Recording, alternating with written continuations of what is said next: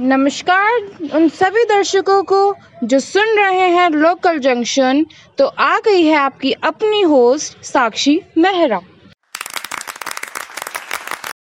तो आज जिस बारे में मैं बात करने जा रही हूँ, वो हर भारतवासियों से बहुत जुड़ी हुई है। बहुत दिल के पास है।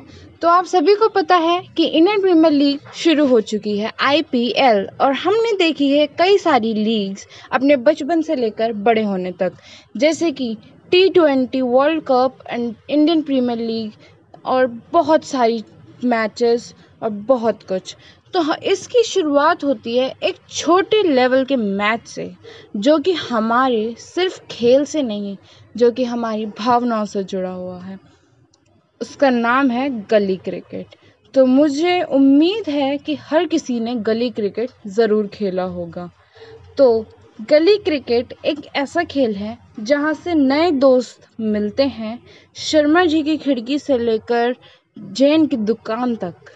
सब चीज़ की शुरुआत हमारी उससे होती है, नाम और पहचान बनती है।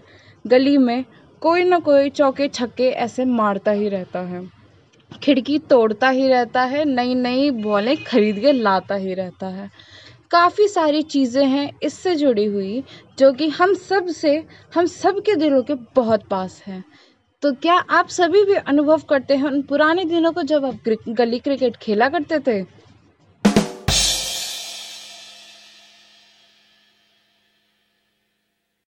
गली क्रिकेट की काफ़ी सारी खासियत है।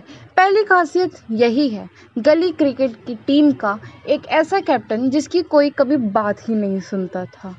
अफकोर्स जो बैट्समैन था only the one of the best batsman एक ही टीम में होता था।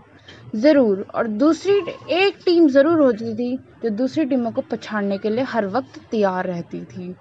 तो आप सभी भी अनुभव कर पा रहे हैं कि हम किस मैच की बात कर रहे हैं और किस कैप्टन की बात कर रहे हैं और किस प्लेयर की बात कर रहे हैं। ज़रूर, मैं बहुत चाहती हूँ कि आप सभी उन दिनों से जुड़ें। तो कैसी लगी आपको ये गली क्रिकेट से प्रीमियर लीग तक की कहानी? धन्यवाद।